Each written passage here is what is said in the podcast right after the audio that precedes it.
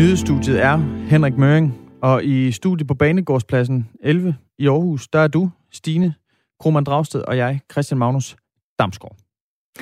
Og det er Radio fire Morgen, du har tændt for, hvor vi i den her time blandt andet skal kigge på den afgørelse, der kommer i hvert fald delafgørelse, der kommer i dag, øh, når Instrukskommissionen i dag sender en delberetning ud. De skal vurdere, om der er blevet givet en ulovlig instruks. Det hele det handler om en stribe unge asylpar, der jo blev øh, tvangsadskilt tilbage i to tusind og seksten. Og det gjorde de med henvisning til en pressemeddelelse fra den daværende udlændinge- og integrationsminister Inger Støjberg.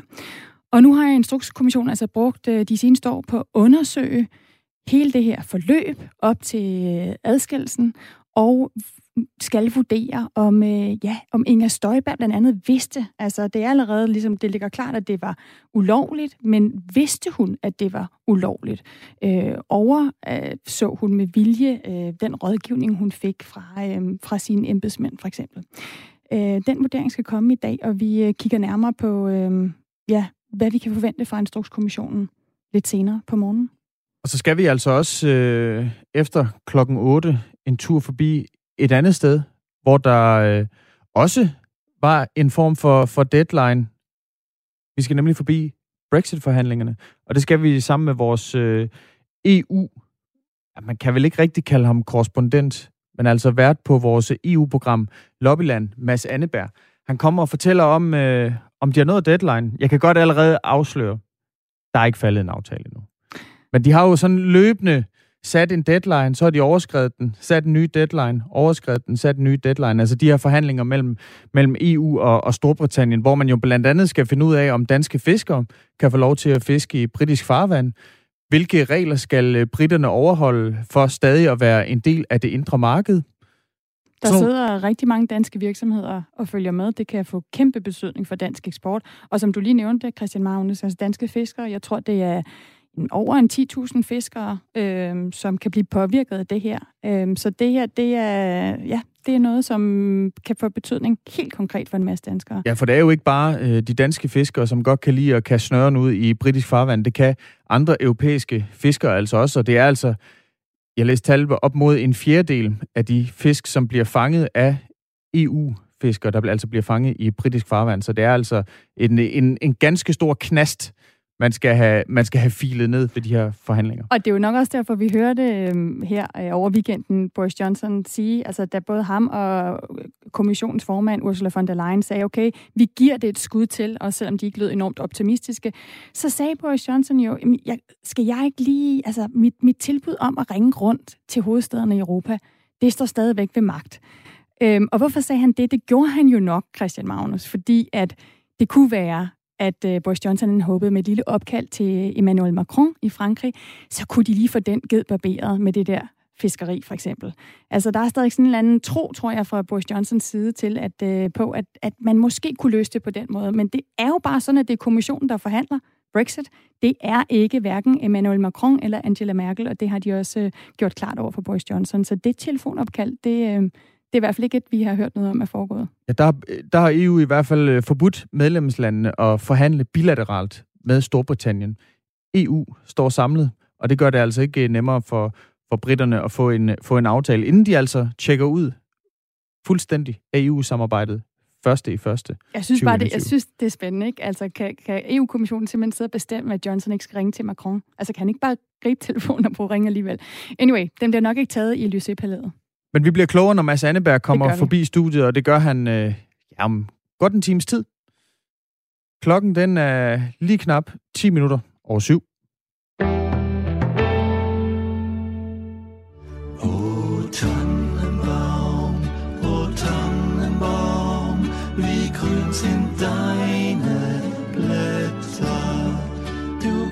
Det er snart øh, jul verden over, det er det altså også i, i Tyskland.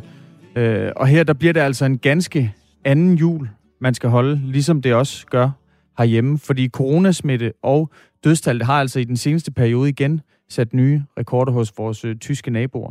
Og derfor så, så meddelte kansler Angela Merkel i går, at nye strammere restriktioner træder i kraft fra på onsdag. Godmorgen, Friedrich Matlok.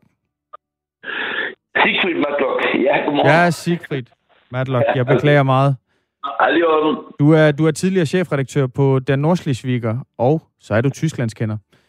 Ja. Det her, det er altså de mest vidtrækkende, eller den mest vidtrækkende restriktion, den betyder jo blandt andet, øh, Siegfried Matlok, at en lang række skoler og alle ikke-essentielle butikker, altså butikker, som ikke sælger mad eller medicin, de lukker fra på onsdag. Er, øh, er julen aflyst i, i Tyskland? Nej, det er den ikke, fordi man har jo en, en undtagelse øh, i, i juledagene. Men, men lad os lige holde fast i, i november, der lavede øh, Tyskland en, en del shutdown, og øh, nu har man øh, besluttet, fordi tallene åbenbart eksploderede her de sidste øh, par dage, øh, dødstallene også var stærkt stigende, at nu vil man ligesom lave en, en, en shutdown øh, næsten fuldstændig øh, i Tyskland, men som sagt med, med undtagelserne, for eksempel i juledagene, hvor der alligevel bliver nok begrænset, men alligevel bliver mulighed for, at familierne og husholdningerne kan fejre jul. Tyskland er jo stadigvæk et land, som også er, er meget præget af, af kristne, og især også i Sydtyskland af katolske værdier. Mm. Hvorfor har det været nødvendigt med det med så vidtrækkende tiltag? Ja, som jeg siger, altså tallene er, er pludselig eksploderet. Hvis man kigger på, på incidenstallene, så ligger de i Tyskland vel i gennemsnittet på, på cirka fire hundrede. Øh, der er områder, hvor der er over tusind. Øh, I Flensborg for eksempel, som jo øh, er kendt for, for de fleste danskere, der ligger de kun på enogtredive. Så hidtil har man prøvet på øh, i Tyskland at, at ordne øh, forholdene og at bekæmpe øh, corona via regionale delstatsordninger. Øh, og, og det har vist sig at være øh, ja, lang tid hen ad vejen, at det går godt, men, men nu er der behov for en, en, en stramning, det siger alle epidemiologer, og, og øh, de siger også, at, at, at det kan ikke være hårdt nok, fordi ellers, ellers bliver dødstallet øh, for stort.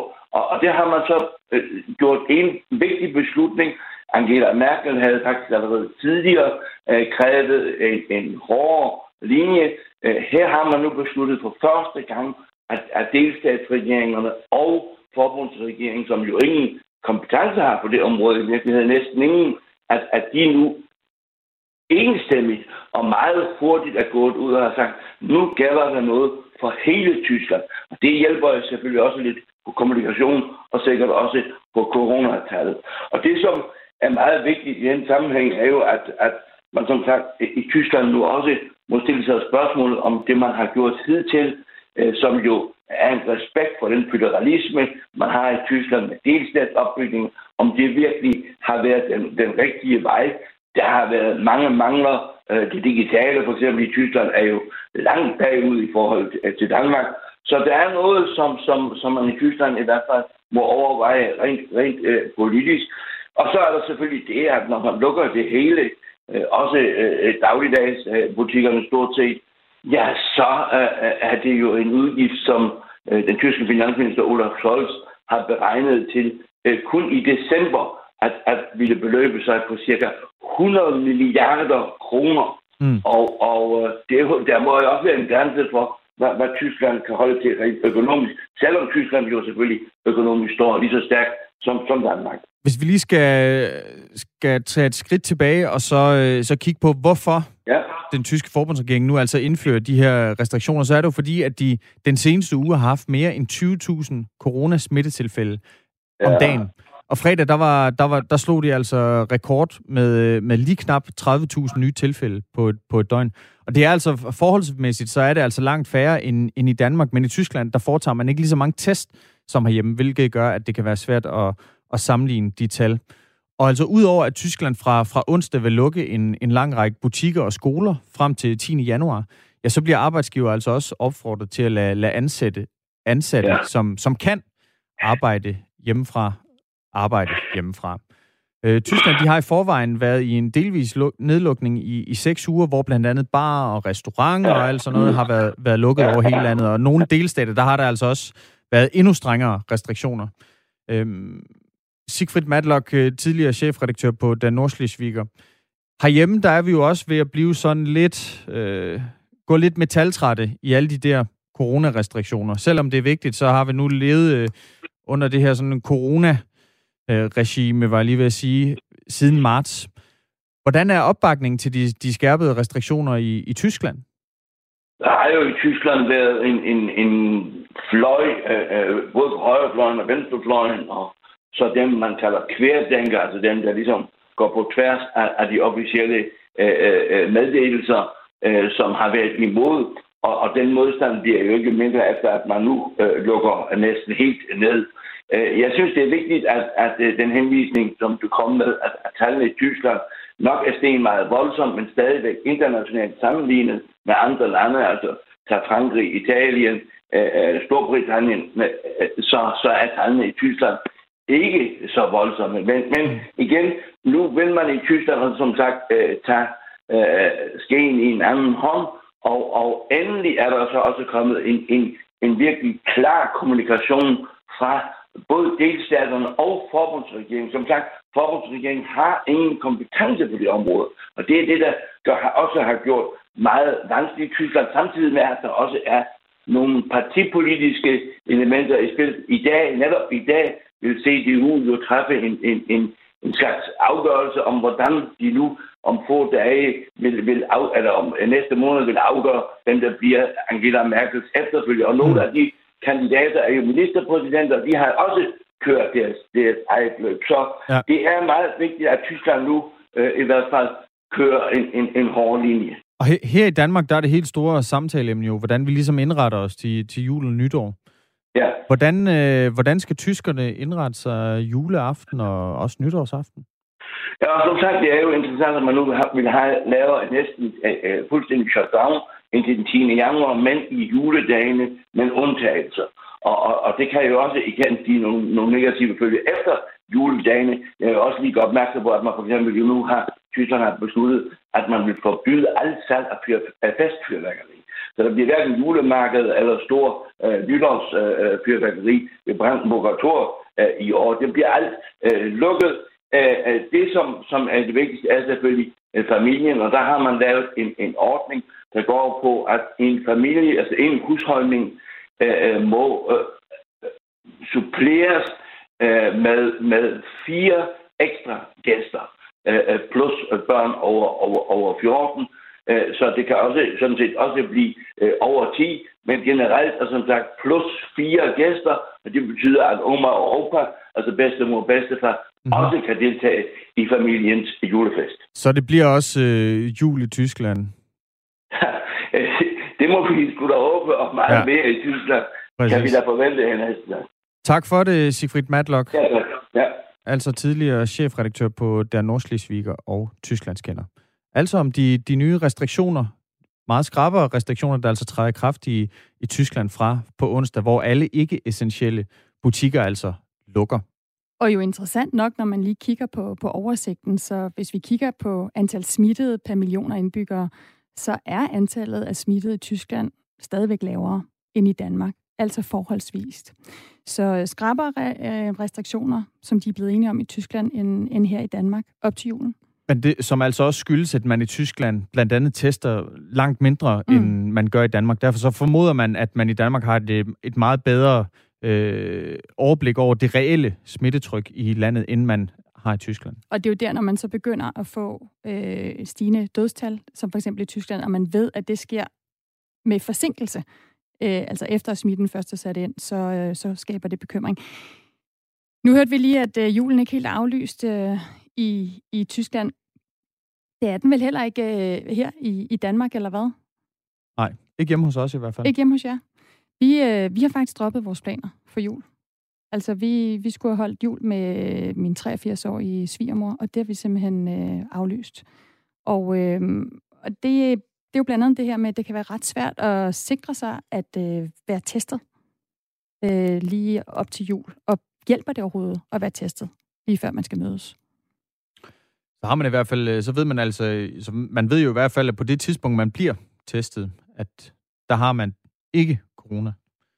Ja, bortset fra, at det kan jo tage en, mellem en til fjorten dage at udvikle coronasymptomer. Det er vel ikke lige fra starten af, at øh, man kan teste de symptomer? Nå nej, men hvis man bliver testet, lad os sige, toogtyvende Mm.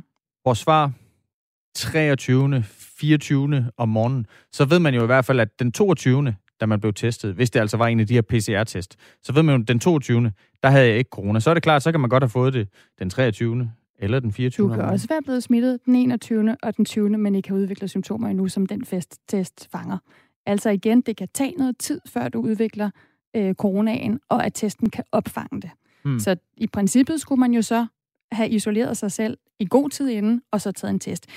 Jeg, øh, altså, vi skal jo lidt senere tale med en epidemiolog, som er ret begejstret for de her nye lyntest, som øh, nu er blevet gratis for alle danskere. Jeg tog sådan en lyntest i torsdags, øh, fordi at, øh, ja, vi jo både her på arbejdspladsen, kan vi godt afsløre, at der er jo flere og flere, øh, der er kollegaer, der øh, har haft øh, corona, og fordi jeg synes, jeg begyndte at, at få lidt ondt i hovedet og have det lidt dårligt.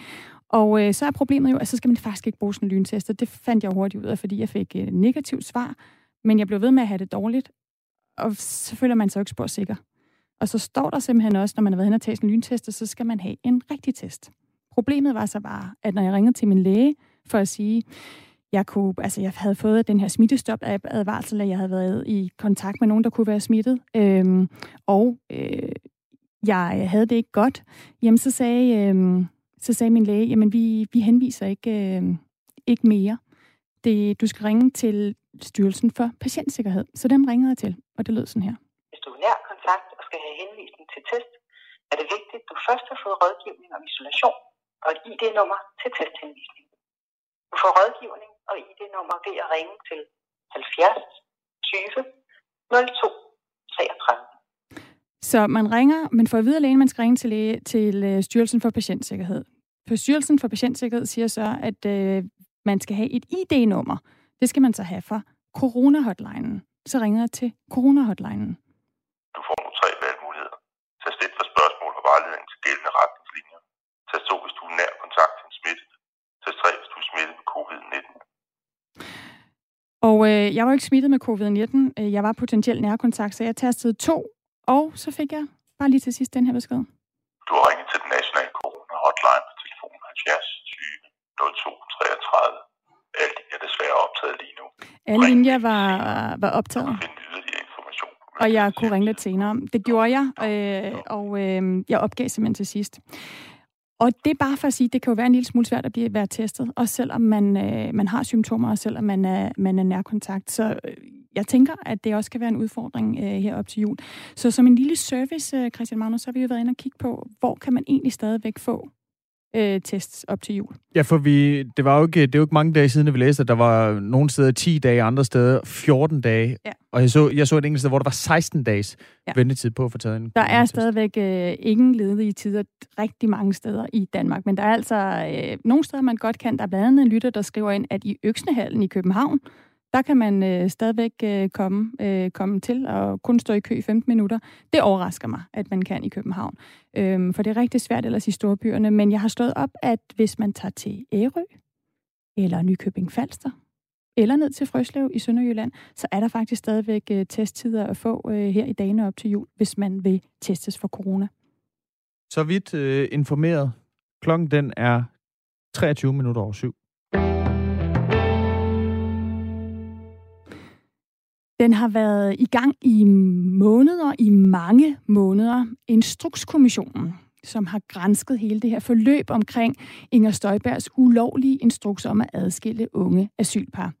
Det var tilbage i to tusind og seksten, at det hele begyndte, at de unge øh, asylpar blev adskilt, og nu skriver vi så tyve tyve. Og i dag, der fremlægger kommissionen så en delberetning. Og det er et stykke papir, som har potentiale til ryste både Christiansborg og især øh, partiet Venstre. Andrea Dragsted, journalist på netmediet Zetland. Godmorgen. Godmorgen. Du har fulgt øh, kommissionsarbejde helt fra den spæde begyndelse. Det her, det ja. er en delberetning. Hvad er det egentlig, som Instrukskommissionen afleverer senere i dag? Altså, selvom det er en delberetning, så vil jeg sige, at jeg glæder mig ret meget til at se det, fordi mere end fyrre personer er blevet afhørt i sagen.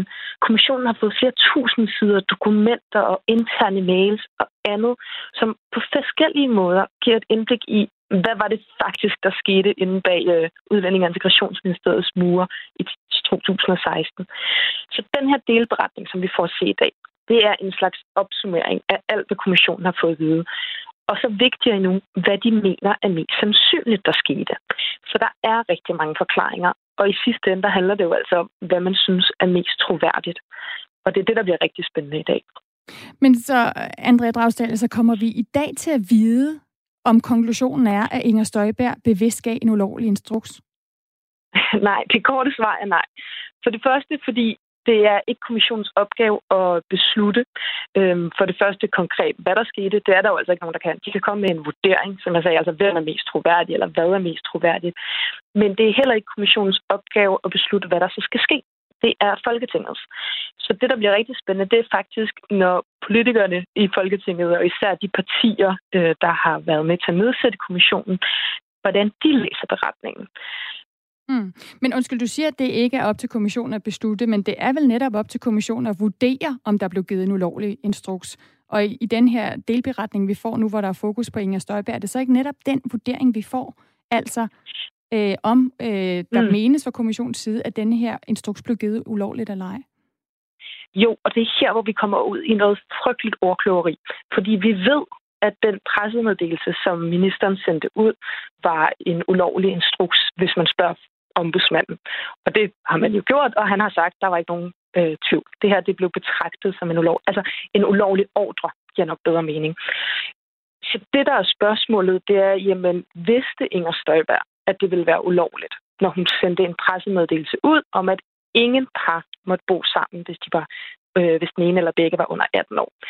Og det er tilbage til, at det er noget ordkløveri, fordi hvis det var alle par skulle skilles ad, så ville det være ulovligt, fordi man skal gå ind og vurdere, om det nu giver mening. Øhm, hvor Støjberg så siger, jamen ingen er ikke det samme som alle, og altså, det er derfor, det bliver et spørgsmål om vurdering. Hvad skete der faktisk, og vidste hun, at det vil være ulovligt, at man vil bede styrelsen og centrene om at iværksætte ulovlige adskillelser, hvis man skrev, som hun gjorde? Andrea Dragsted, lad os lige lynhurtigt uh, rende igennem, hvad det egentlig er, der er på ja. spil i den her instrukskommission. Altså, den blev nedsat af regeringen og støttepartierne efter flertallet skiftede ved, ved valget i, i to tusind og nitten. Så blev der altså nedsat den her instrukskommission. Ombudsmanden har allerede slået fast, at der blev lagt op til ulovlig praksis, da Udlænding- og Integrationsministeriet i en pressemeddelelse i februar to tusind og seksten beskrev nye retningslinjer for adskillelsen af unge asylpar. Og det er altså den her pressemeddelelse, der er blevet talt meget om, fordi var det instruks, eller hvad var det egentlig for noget? Og ideen var rent politisk øh, fra, øh, fra regeringens, den daværende regerings side af, det var at undgå de her såkaldte barnebrude. Øh, pressemeddelelsen den blev så opfattet af Udlændingsstyrelsen som en instruks, og derfor så begyndte de så at adskille de her asylpar. Øhm, spørgsmålet det er så, om Inger Støjberg hun øh, pressede på med, med vidsthed om, at hun brød loven, og dermed har forbrudt sig mod ministeransvarsloven, og altså også sin, sin informering af, af Folketinget.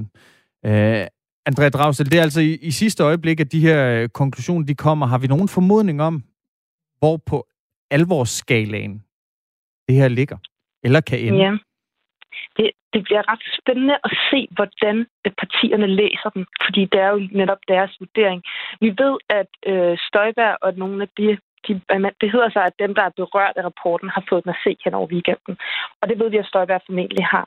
Hun har skrevet på sin Facebook i aftes, at hun imødeser dem med sindsro. Hvad det så end betyder. Altså, vi kan sige, at ombudsmanden det, har jo det, sagt... Det, det har hun så skrevet på et tidspunkt, hvor hun har læst... Hvor vi antager, at hun har læst den i okay. hvert fald. Ja. Ja. Øhm, vi ved så også, at ombudsmanden allerede efter et år, altså tilbage i to tusind og sytten, sagde, at sagen var særdeles kritisabel. Instrukskommissionens opgave er jo så at dykke ned i detaljerne, og jeg tror ikke, der er nogen tvivl om, at det stadig godt kan blive alvorligt for Støjberg og for de embedsmænd, der var omkring hende, øhm, selvom Støjberg skriver, som hun gør. Mm.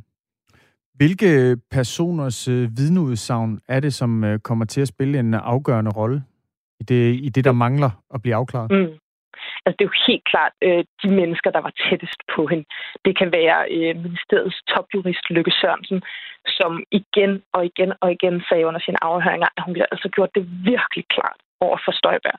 At øh, hun brugte en formulering, som var noget i retning af, at uanset hvad øh, hun som minister siger, så skal der altså administreres lovligt i Danmark. Øhm, og sådan vil det være. Der er også hendes departementschef, som øh, altså den øverste øh, chef i ministeriet, som godkendte den pressemeddelelse, det hele handler om. Han har sagt, jamen altså til sidst, så skulle jeg bare have det her til at fungere. Og ministeren, hun ville, som hun ville. Og så er der jo altså Støjberg selv, som øh, er kommet med en anden forklaring. Øhm, og som siger, at hun til sidst bøjede sig og accepterede, at der skulle være undtagelser. Men at hun ikke sagde det til offentligheden, fordi det ville forplumre billedet. Det vil give os et forkert indtryk af, hvordan der faktisk blev administreret. Vi må se, hvad der kommer frem, når delkonklusionen den bliver fremlagt senere i dag. Tak fordi du var med, Andrea Dragsted. Tak. Altså journalist på mediet Zetland.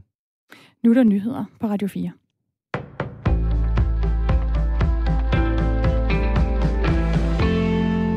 Hospitalsansatte vil have stoppet ikke akutte behandlinger, det siger flere fagforbund, der organiserer blandt andet læger og sygeplejersker til Politikken. Men stigende coronas, coronasmitte er der travlt på landets hospitaler. Derfor bør alle ikke akutte behandlinger standse, ligesom i foråret, siger formanden for Yngre Læger, Helga Schultz. Lige nu fylder behandlingen af coronapatienter så meget øh, ude i sundhedsvæsenet, så man bliver nødt til at fjerne nogle andre opgaver. Og det kunne være noget af det planlagte arbejde på sygehusene, som man kan skubbe foran sig. Efter planen genindføres behandlingsgarantien første januar i det nye år. Den sikrer, at alle patienter kan blive undersøgt og udredt inden for tredive dage. Helga Schultz fortæller, at de ansatte nu skal passe coronapatienter, indhente det udskudte arbejde og samtidig lave, hvad de plejer. Konsekvenserne bliver, at, at personalet bliver så presset, så man til sidst ikke kan, kan følge med længere. Det har været hårdt at gå på arbejde i sundhedsvæsenet siden foråret, og det har givet rigtig god mening at se coronapatienter og, og prøve at og, og, og følge med. Men på et eller andet tidspunkt, så er der ikke flere kræfter tilbage, og, og vi skal passe på personalet, fordi de skal arbejde i, i lang tid endnu. Studerendes snyd til eksamen er fordoblet under corona. Online-eksamener og dårligere undervisning under epidemien kan være blandt årsagerne til snyderiet, skriver D M Akademikerbladet. På Københavns Universitet og D T U er antallet af sager om eksamenssnyd fordoblet, men C B S har haft over ti gange så mange tilfælde af ikke tilladt samarbejde i år sammenlignet med sidste år. Eksempelvis har Københavns Universitet normalt halvtreds til tres sager om eksamenssnyd. I år er tallet over hundrede. Vicedirektør Rie Snækkerup fra K U understreger, at de fleste studerende stadig overholder reglerne. Vi har over foråret afviklet mere end et hundrede og halvtreds tusind eksamener, så tallet skal ses i forholdet til det, siger hun til bladet. I mere end en måned har U S A's præsident Donald Trump forsøgt at omstøde resultatet efter præsidentvalget den tredje november. Men i dag vil valgmandskollegiet med al sandsynlighed cementere Trumps nederlag til demokraten Joe Biden, fortæller U S A-journalist Anne Alling. Det regner man i den grad også kommer til at ske i dag, også fordi at Biden har vundet så stort. Altså at han har, han, han har de her tre hundrede og seks mm. valgmænd i forhold til de to hundrede og toogtredive, så der er ligesom ikke rigtig noget at, at rafle om. Valgmændene mødes i dag i hver delstat, hvor de afgiver deres stemmer på den præsidentkandidat, staten har valgt. Omkring femogtredive sygeplejersker og elleve læger ved infektionsklinikken i Malmø er for nylig blevet testet positiv for coronavirus. Det svarer til knap halvdelen af klinikkens personale. Smitten har blandt andet spredt sig, fordi flere af de smittede har været på arbejde uden at vide, at de har været syge. Skåne er hårdt ramt af den anden coronabølge i Sverige med lidt over tre gange så mange indlagte patienter som i den værste fase i foråret. Den britiske forfatter John le Carré, der er kendt for sine spionromaner, er død, niogfirs år. Det oplyser hans litterære agent på Twitter. Le Carré døde i aftes efter kort tids sygdom, der ikke var relateret til coronavirus. Han er blandt andet berømt for romanerne Spionen, der kom ind fra kulden, og for Dame, Konge, Espion med mesterspionen George Smiley, der er en central person i flere bøger. Skyde og diset og regn breder sig ind over landet fem til otte grader og lidt til frisk vind omkring syd.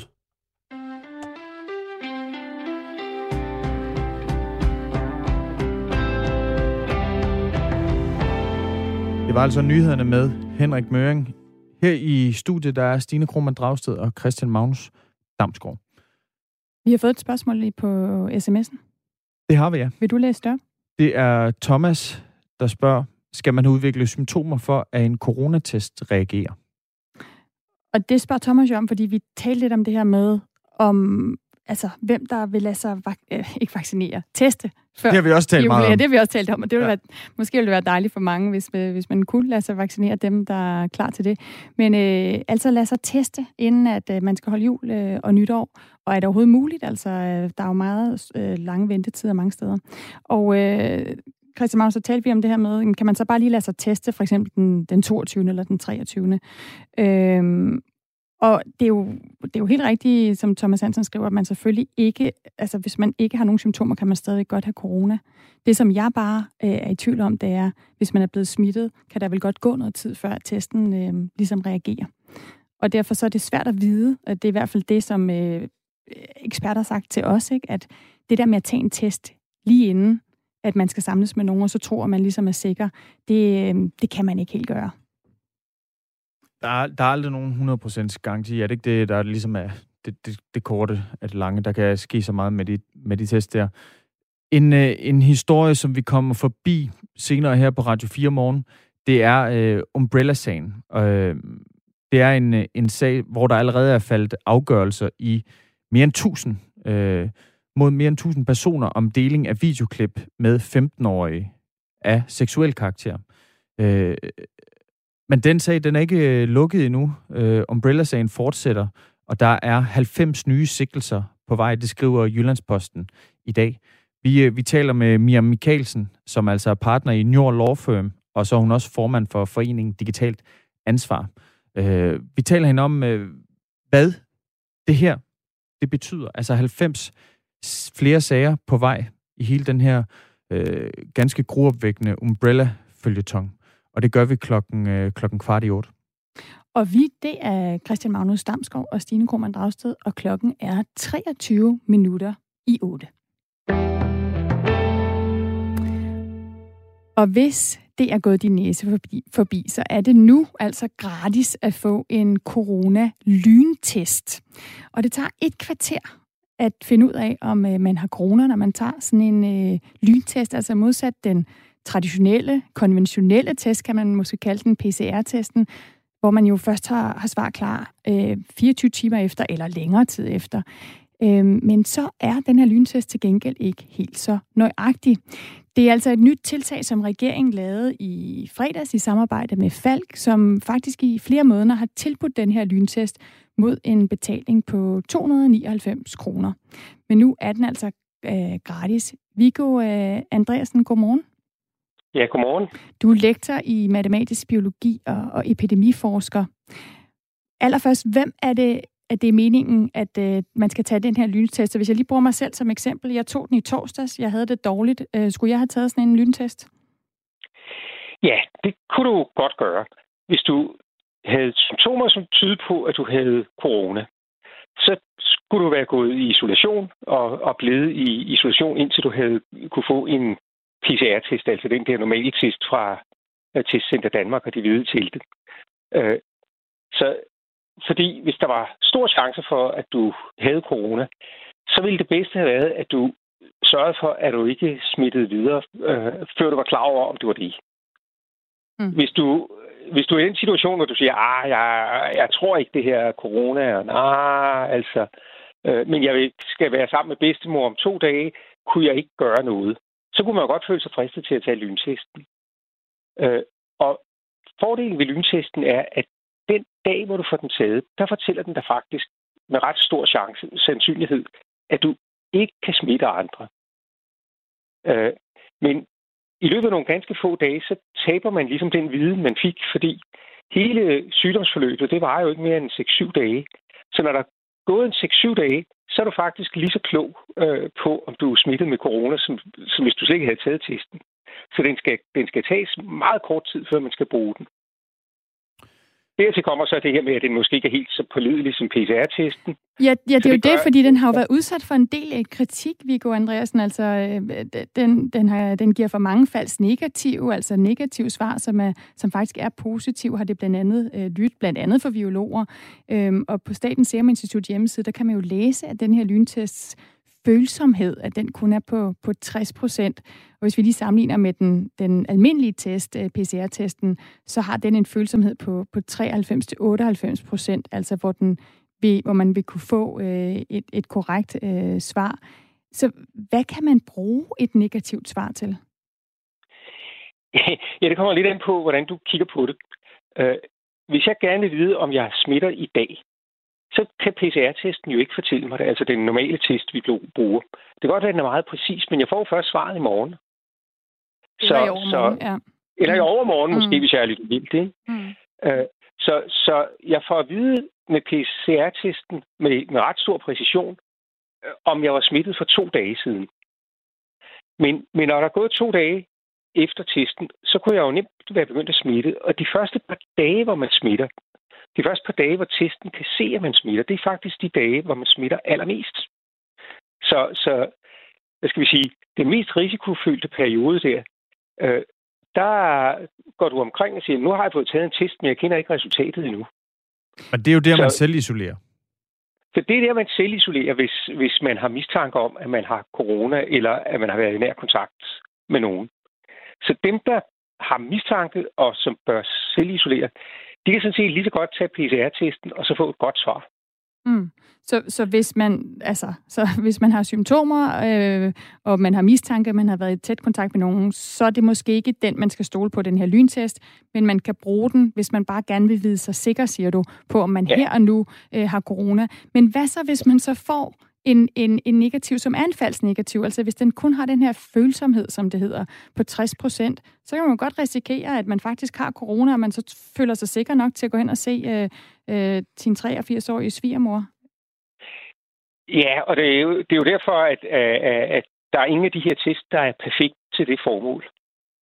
Det, der, der, der, lyntesten giver dig en lidt større sikkerhed, men bestemt ikke nogen garanti.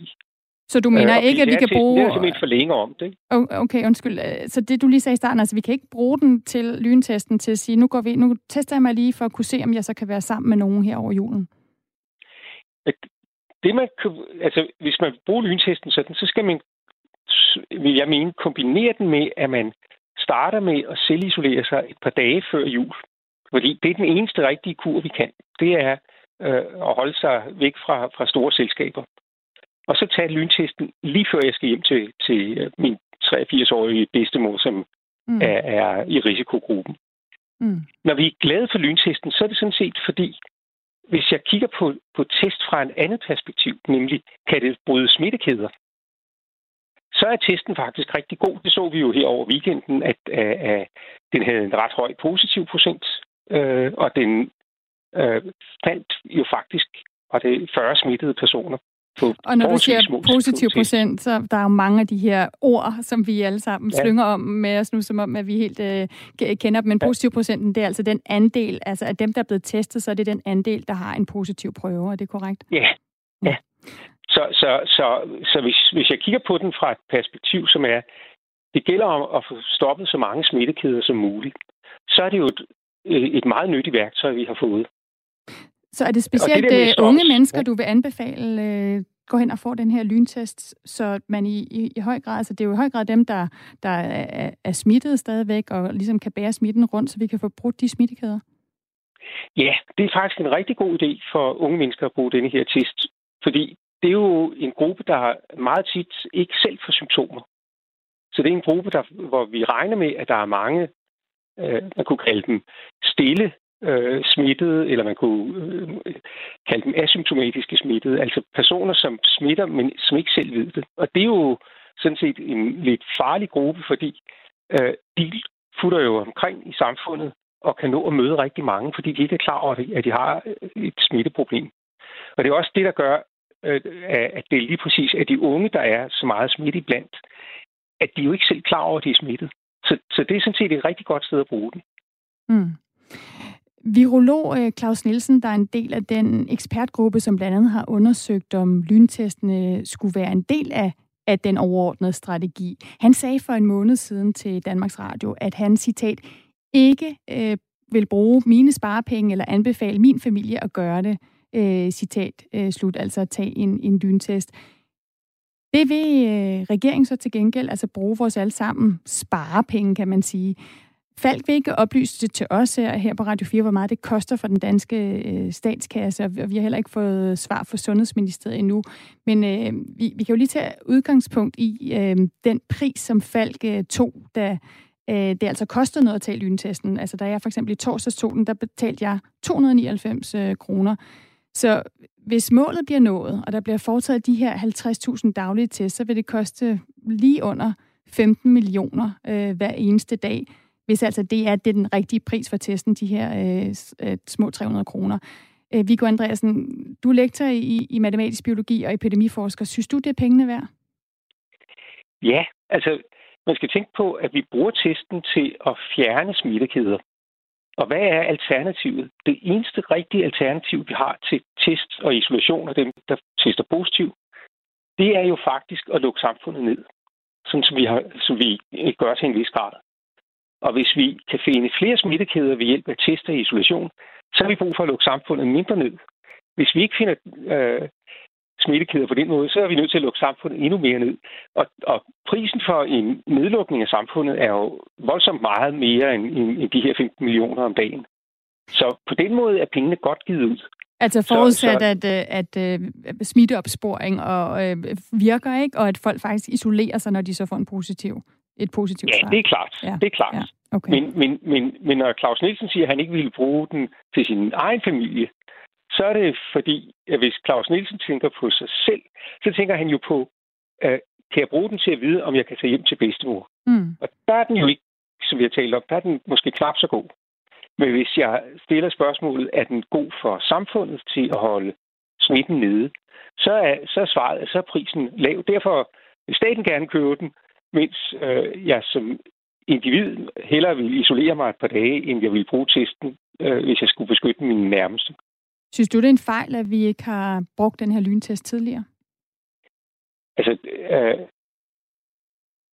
vi kunne måske have startet fjorten dage, tre uger før, men der har været meget diskussion om, hvor, hvor god den er. Det er der faktisk stadig. Der er norske og amerikanske undersøgelser, der peger på, at den måske er væsentligt bedre end sit rygte.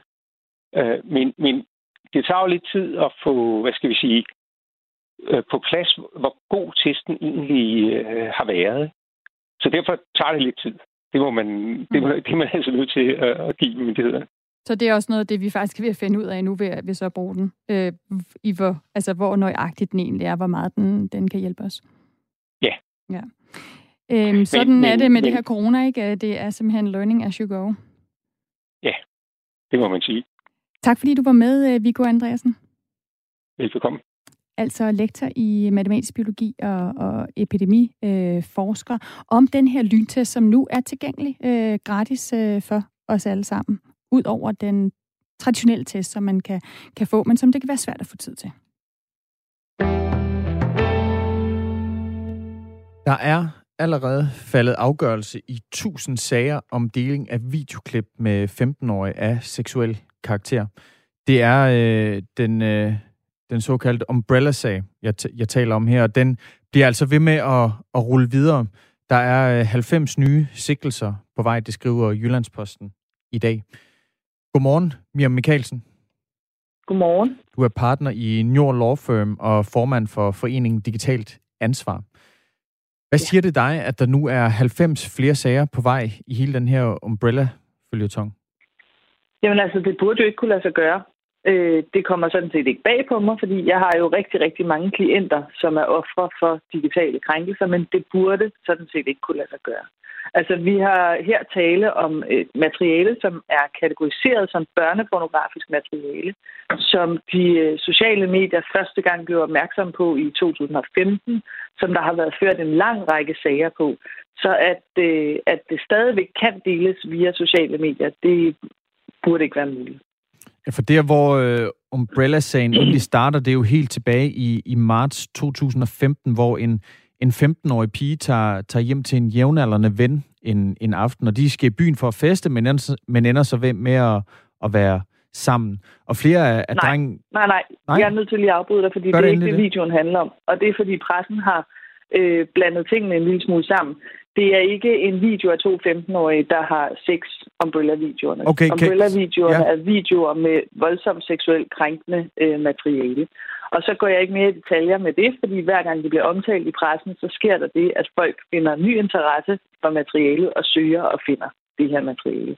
Og det er måske lige netop det, der er pointen, mm-hmm. at sådan som som internettet fungerer, sådan som vores digitale verden fungerer, så kan vi ikke bare køre en umbrella-sag som en præventiv kampagne, og så forvente, at folk holder op med at dele krænkende materiale på nettet. Det er ikke nok. Det er i den grad ikke nok. Fordi folk bliver ved med at dele ulovligt materiale på nettet. Så hvis vi vil digitale krænkelser til livs, så er vi nødt til at have et system, hvor tech-aktører og politi i højere grad samarbejder og løser det her problem. Og sådan er det ikke lige nu. Og det kan vi jo konstatere, når øh, der nu kan komme halvfems nye sager øh, om nye delinger af det samme krænkende materiale. At folk stopper ikke, bare fordi det nu er blevet omtalt som ulovligt, så vi skal have nogle andre til at, at tage over. Ikke? Og hvem er det, vi skal til at tage over? Jamen sådan som det er lige nu, når vi har at gøre med digitale krænkelser og Umbrella-sagen, er jo ikke et enkeltstående tilfælde. Jeg tror, jeg har mere end hundrede øh, klienter, som er ofre for digitale krænkelser. Så kører det som en, det, man kalder notice and takedown. At langt hen ad vejen, så er det de forurettede selv, som skal gøre politiet opmærksom på, at der ligger krænkende materiale af dem. Øh, og så kan politiet rette henvendelse til de sociale medier, som så øh, reagerer i nogle tilfælde, og i nogle tilfælde ikke reagerer, og så får man fjernet det krænkende materiale. Men der er ikke et system, hvor de forurettede en gang kan fortælle, at det her materiale er ulovligt, øh, og så undgår man, at det bliver genuploadet ved, at politiet og de sociale medier tager over. Vi skal have rykket ansvaret fra de forurettede øh, over på politiet og øh, tech-aktørerne. Nu, øh, jeg løber lige sagen igennem, Mia Mikkelsen, og så må mm. du stoppe mig, hvis jeg, hvis ja. jeg siger et eller andet, der, der springer i, i øjnene. Øhm, mm. Umbrella-sagen her, den blev altså anmeldt til både politiet og Facebook i to tusind og femten, inden de første domme faldt. Øhm, ja. Videoklippen, de stammer fra, fra to tusind og femten, og de blev altså delt i stort omfang, særligt af, af unge, øh, i beskeder i Facebooks øh, Messenger-funktion. Mm. Øh, en opgørelse foretaget i, i januar viser, at tre hundrede og fireogtredive af de afgjorte sager, de endte med domme for, for børneporno, mens der i fire hundrede og fireogfyrre sager er straffet for krænkende billeddeling, som i de fleste sager har resulteret i, i en bøde på omkring femten hundrede til to tusind kroner. Øh, de resterende sager, de er så endt med frifindelse eller blevet opgivet af anklagemyndigheden, blandt andet fordi den, den sigtede var under femten år. Nu siger du, at vi skal have lagt ansvaret for at få stoppet den her deling. Den skal fjernes fra, fra offeret, og så skal den lægges over på, på, tech, på tech-virksomhederne, altså, altså blandt andet Facebook for eksempel. Hvordan forestiller du dig, at det kan ske? Men altså, Digitalt Ansvar er jo kommet med, med et lovforslag allerede nu, som handler om, at vi skal fjerne det her krænkende materiale ultra hurtigt. Fordi jo længere tid det får lov at ligge derude, jo større chance er der for, at nogen downloader det, og efterfølgende genuploader det. Så det med at få et system i værk, hvor man virkelig øh, får rykket hurtigt fra tech-aktørerne og politiets side, det er vigtigt. Derudover så er det vigtigt at forholde sig til, hvordan tech-aktørerne vil kunne blokere og blackliste ulovligt materiale. Altså hvis man en gang har fået at vide af dansk politi, at det her det er øh, børnepornografisk materiale, det her er det, vi kategoriserer som hurtcore, det her er ulovligt delt materiale efter dansk ret, så må sådan noget materiale efter min overbevisning ikke kunne genuploades igen på det samme site.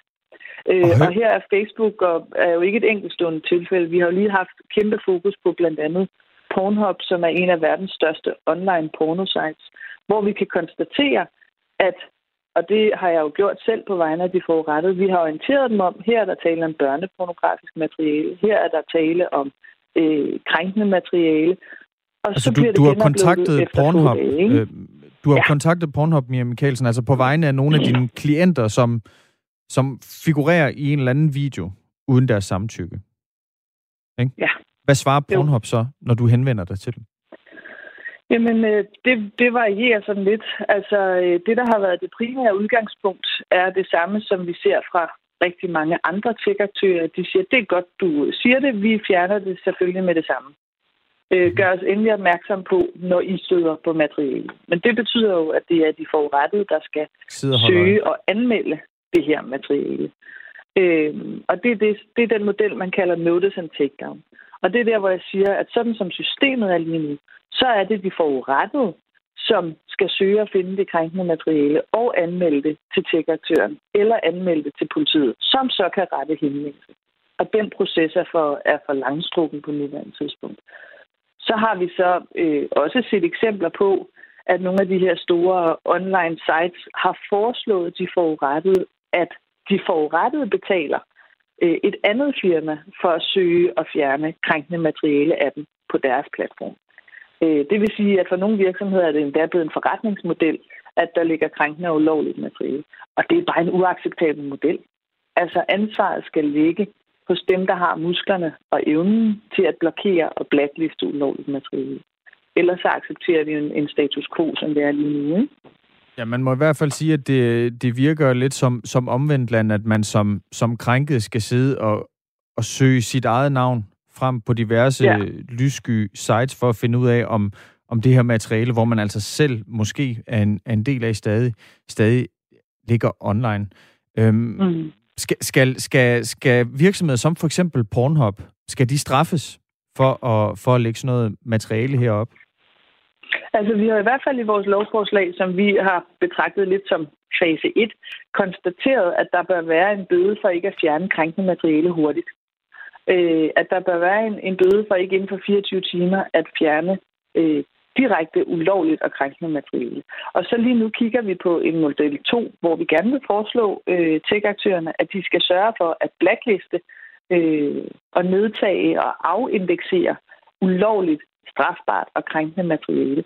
Og så kan man jo kigge på en model, hvor hvis man ikke gør det, og man derved påfører de forurettede en yderligere opgave i at søge og finde og anmelde det samme materiale igen og igen, at så bør det have nogle konsekvenser. Det synes jeg er mere end rimeligt. Ja. Nu nævner øh, Mia Mikkelsen, altså partner i Njord Law Firm og øh, formand for Foreningen Digitalt Ansvar.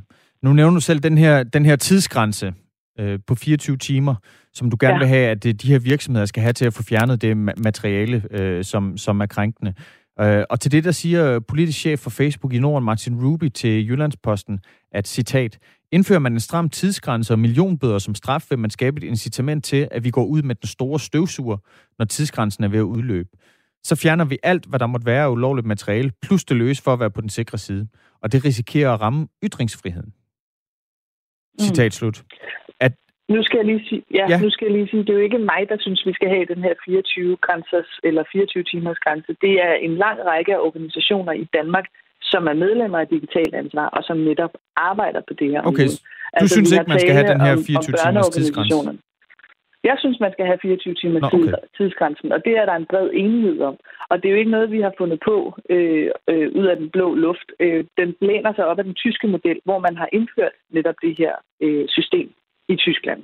Og der har Digitalt Ansvar jo blandt andet med professor Sten Schaumburg-Müller lige analyseret, hvad konsekvensen har været i Tyskland med alle sociale medier. Og der kan vi altså ikke se øh, denne her risiko, at der bliver fjernet for meget for at, øh, for at undgå bøder. Tværtimod kan vi se, at den har fungeret, og der ikke har været fjernet ulovligt materiale. Og så tror jeg også, at vi lige skal forholde os til, hvad er ytringsfrihed, og hvad er direkte strafbart og ulovligt krænkende materiale, som vi har at gøre med blandt andet i Umbrella-sagen. Altså det materiale, der er kategoriseret som børnepornografisk materiale. Ytringsfriheden er vigtig, det er grundloven, den skal vi selvfølgelig overholde og tage hånd om, men vi har også en straffelov, og vi har også noget materiale, som, som utvivlsomt kan kategoriseres som krænkende og ulovligt. Og min pointe er, at, at hvis de store tech-aktører kan blokere noget materiale, hvis de kan markedsføre noget politisk materiale, Pornhub er et godt eksempel, hvis man kan ramme en særlig målgruppe med politiske kampagner, så kan man jo også forhindre krænkende materiale fra at florere rundt øh, på deres platform. Så jeg er, jeg er overbevist om, at de har musklerne og kompetencerne til at blokere og fjerne. Så det synes jeg ville være rigtig godt, hvis de gjorde. Og den øh, opfordring, den er givet videre. Tak fordi du var med, Mia Mikkelsen. Det var så lidt. Altså partner i Njord Law Firm og formand for Foreningen Digitalt Ansvar, som altså var med, fordi at der, øh, der nu er halvfems nye sigtelser på vej i Umbrella-sagen. På den anden side af nyhederne, så tjekker vi ind med Brexit-forhandlingerne, som skulle være afsluttet, og igen har overskredet en deadline. Vi får Mads Anneberg, vores E U-rapporter, i studiet. Og vi skal også tale om den travlhed, der lige nu er på landets hospitaler, hvor at øh, der nu øh, lyder blandt andet fra Yngre Læger, øh, organisationen Yngre Læger, at alle ikke-akutte behandlinger bør stoppes. Klokken er otte, og nu er der nyheder her på Radio fire.